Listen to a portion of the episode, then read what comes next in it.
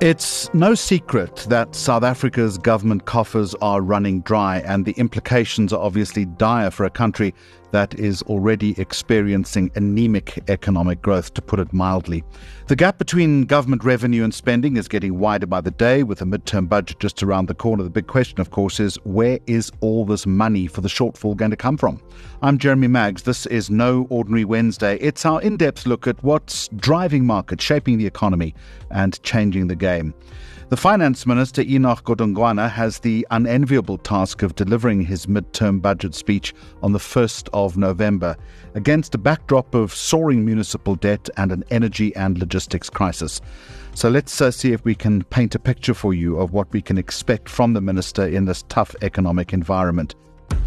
I'm joined by two regular guests on this podcast Chief Economist Annabel Bishop, along with Treasury Economist Tertia Jacobs. To both of you, a very warm welcome to No Ordinary Wednesday.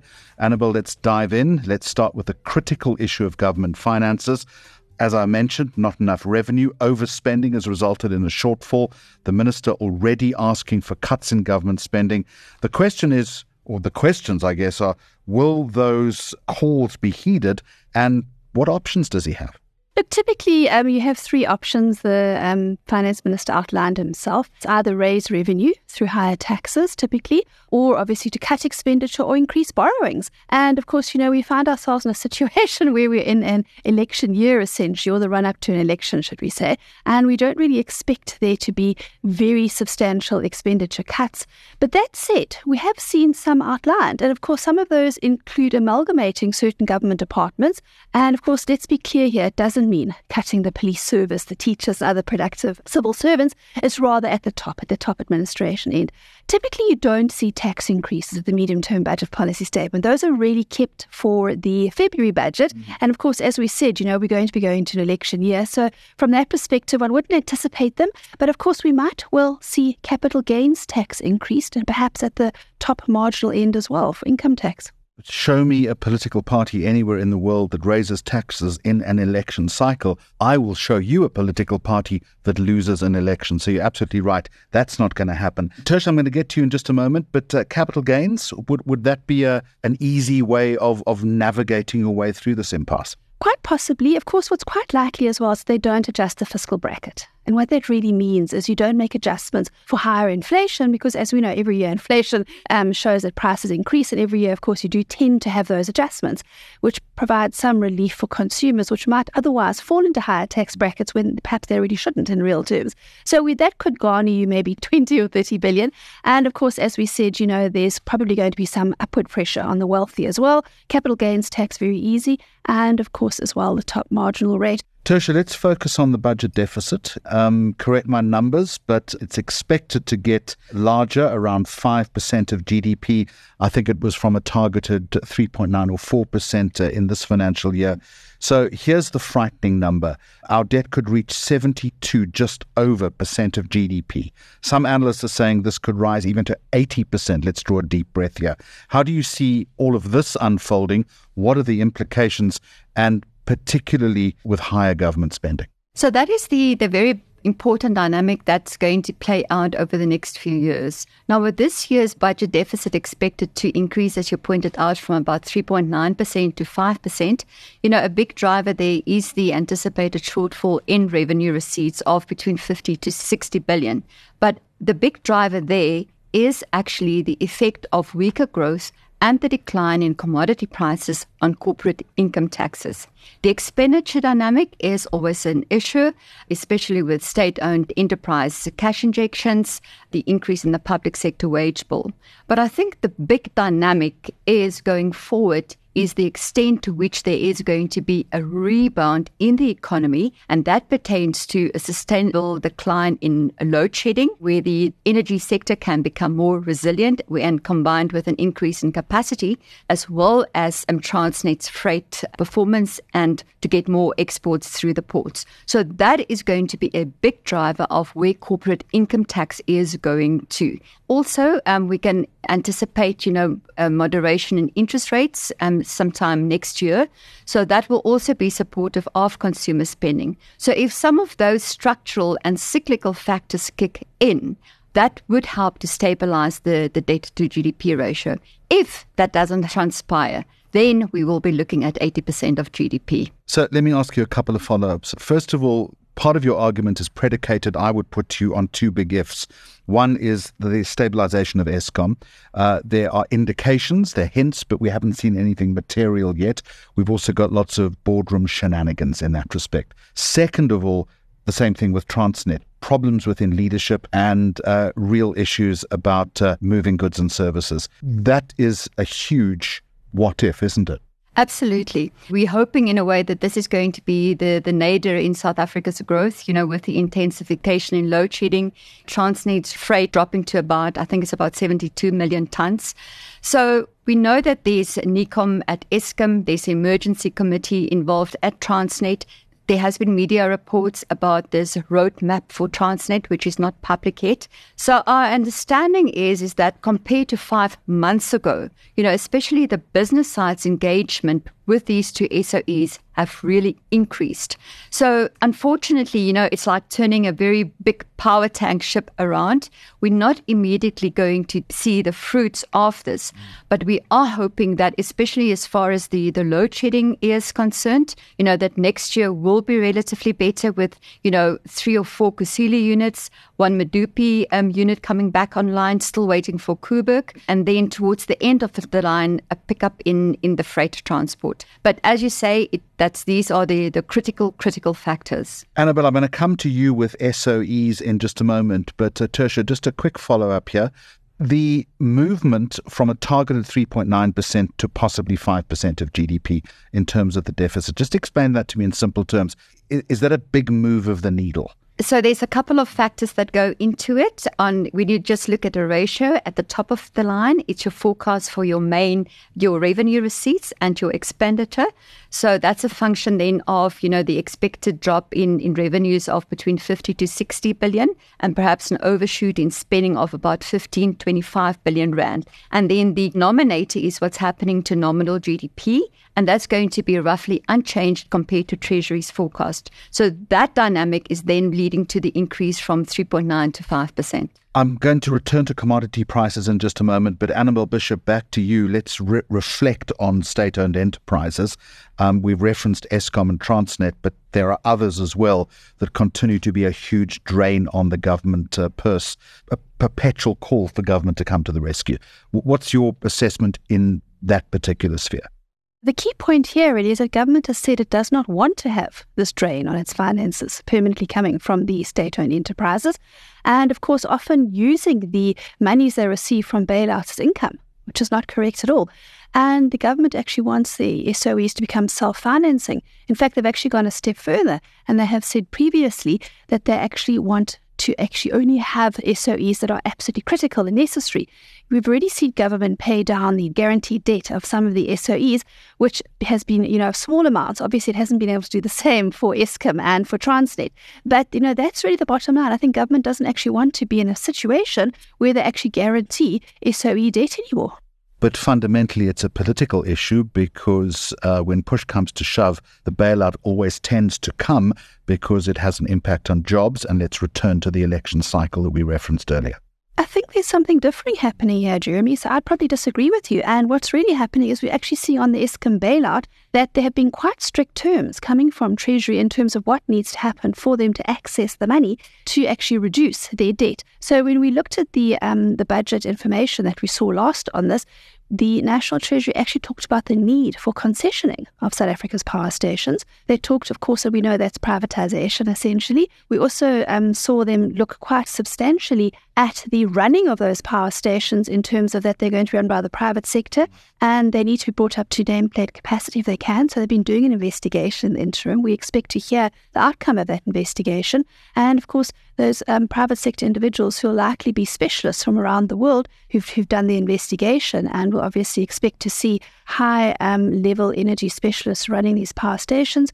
They obviously would be responsible both for the infrastructure and the costs, as well as obviously repairs and maintenance, you know, getting the monies in. So all of those factors talk to a different slant coming through from um, government. If you look at the um, freight roadmap, which was recently highlighted by, I think it was Bloomberg said they'd seen it, they were talking about the private sector again being responsible for large tranches of Transnet. And I think that really dovetails with this bailout plan that government's looking at for Eskom, where they obviously are looking for the private sector to take over a large burden. Now, bear in mind that at Eskom, the majority of the electricity production is coal, you know, 80 to 90%. And that is why these fired power stations are so important. We're likely seeing the same thing to happen at Transnet. I think that's going to probably be announced at the MTBPS as well, the medium term budget policy statement. A similar bailout program for Transnet that we have seen outlined for Eskom. Let's do a little pivot to commodities. Um, and uh, Tertia, back to you. You spoke about a decline in, in commodity prices, but correct me if I'm wrong, not too long ago there was a boom, wasn't there? So, just dialing back to 21, 22, you know, we had the combination of the COVID crisis, the escalation in commodity prices, and then last year, the intensification of the energy crisis in Europe that really bolstered um, the price of coal. So, all of these dynamics worked in favor of South Africa. And we have now seen the, the pullback in commodity prices, basically all of South Africa's commodity prices, including platinum and the gold price. And that's really hit the bottom line of the mining companies in conjunction with the fact that export volumes have declined because of the logistics crisis. So that is why enacting these reforms um, will really provide a big fillip to the mining sector's performance. You know, notwithstanding a slowdown in the global economy and global demand, right? We actually relatively small exporters of these commodities, so there will be a market for it. So for us, the the multiply effect from just um, you know restoring some of the freight and the port will really have a benefit to us. Annabel, let me pull you into the mining industry. Correct my figures again if they're wrong, but the Minerals Council estimating it lost something in the region of 35 billion rand in revenue in 2022, worst year ever due to the energy and transport crises that we've spoken about. The mining industry also warning that there are significant job cuts on the horizon. Is there any light at the end of the proverbial tunnel? So I think, you know, Jeremy, this really talks to the problems that government's having in terms of its finances. If you lose so much in terms of revenue from the mines, then of course you are losing the ability to tax them well, on that a, amount. That's a king's ransom, and 35 billion rand is enormous. Yeah. Certainly enormous amount of money. Let's not forget the impact that it has on manufacturers, on businesses that don't have self generation, or even businesses that have self generation up to a point, but perhaps can't cope with stage six load shedding, you know, or higher because it is just so very severe. So, you know, we do find ourselves in a situation in South Africa where that has been a key reason for the deterioration in government finances. If we actually look ahead, and again, we're quite interested to see when this roadmap actually comes out so we can go through it in fine detail, you know, when it's going to kick off and exactly what's going to happen. Typically, with these government interventions, we do see committees established, and of course, you know, lots of congratulations about establishing committees, but the actual implementation of the work that results in fast economic growth, that actually results in lifting up the capacity of the railway system or elect- electricity capacity, that takes more time. So we still have a weakish economic growth forecast for next year. And of course, that's around about 1%. We see it lifting over the medium term because we do see these repairs coming through. We do see improvement in the rail capacity in South Africa, in the electricity capacity in South Africa.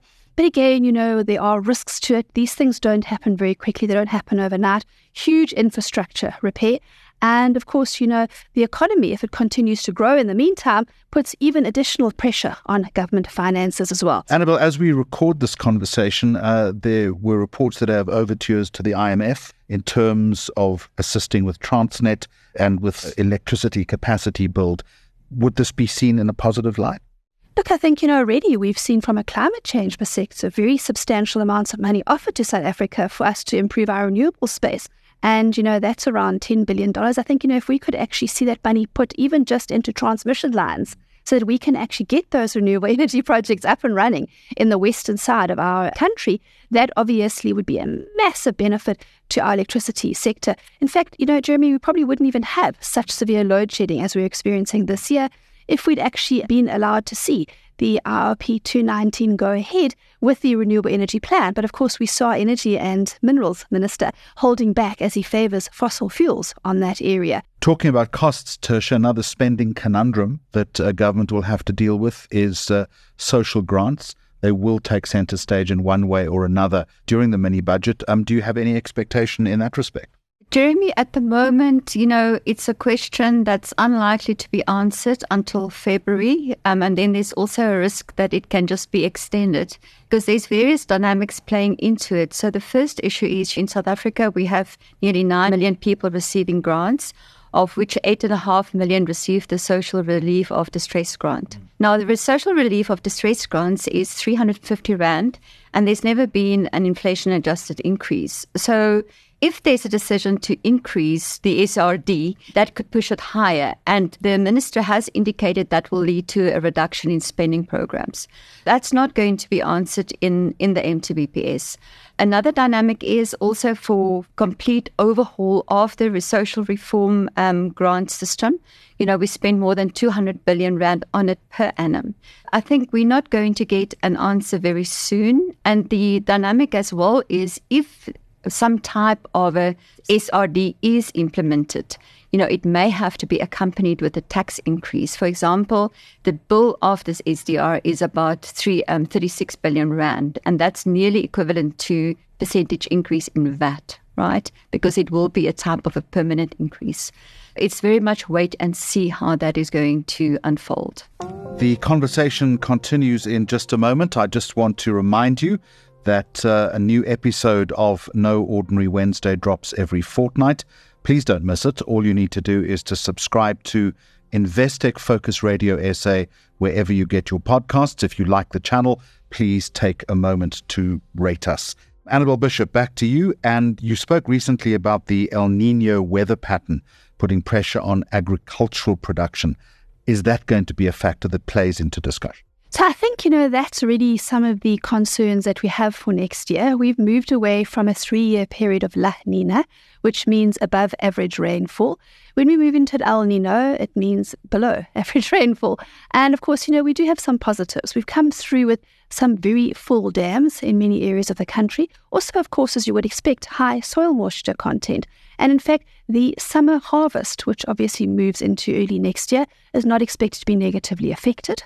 As we move into the winter harvest, there likely will also be help there as well from the rainfall that we have managed to garner into our dams. But of course, it depends how long does this El Nino last for. Does it become severe? Does it become lengthy? The entire point of climate change, you know, when we look at what the climatologists warn us about, is that we tend to see more severe and more frequent adverse weather conditions. And of course, you know, the negative effects on the Cape winelands at the end of September are a case in point. You know, very worrying, as of course are the severe floods that we saw in KwaZulu Natal a year ago. So, all of those factors have a negative impact on the economy. And as we move into our um, forecast period for the government finances, they look at a three year forecast period. Of course, if we see significantly higher inflation than expected, which we have seen before when we have significant droughts, that has actually in the past even seen food price inflation move towards 30%. And we've seen CPI inflation move up into double digits. Now, that clearly was a very bad period, but of course, you know, we have seen that before in South Africa. You then do tend to see higher interest rates on the back of that. So that might scupper the chances of lower interest rates next year. The concern, of course, as well with high inflation is that while it's positive in, in terms of it can deflate government debt and deficit fiscal metrics, you know, obviously it has a very negative impact on consumers and already governments overspending and the worries that we might see, see higher taxes obviously could cut into their ability to garner more revenue as well. All right, couple of other questions as we start to draw to the end of this conversation. Uh, Tertia, I'm assuming you spend much of your day uh, immersed in graphs. So, talk to me about the yield curve, which monitors economic activity, and uh, you'll tell us it's presenting a steep slope. Please explain. Yes, a snapshot of a yield curve normally tells you a story about where the economy is. The short end tells you, tells you where the, the Reserve Bank's or central bank's policy rate is. And then the rest of the yield curve shows you where the market thinks inflation is heading. Is it going up or down?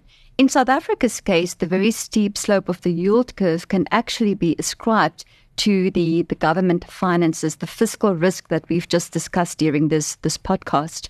In terms of the revenue shortfall and a risk of slippage on the spending side, the market is concerned that there is going to be an increase in government bond supply. So that's also a very important dynamic that we are watching for the MTBPS.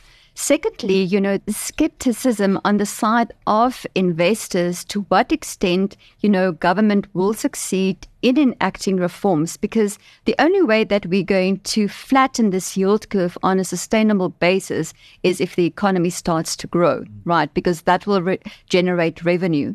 So the, the country risk premium has increased on this back of the deterioration in the fiscal position.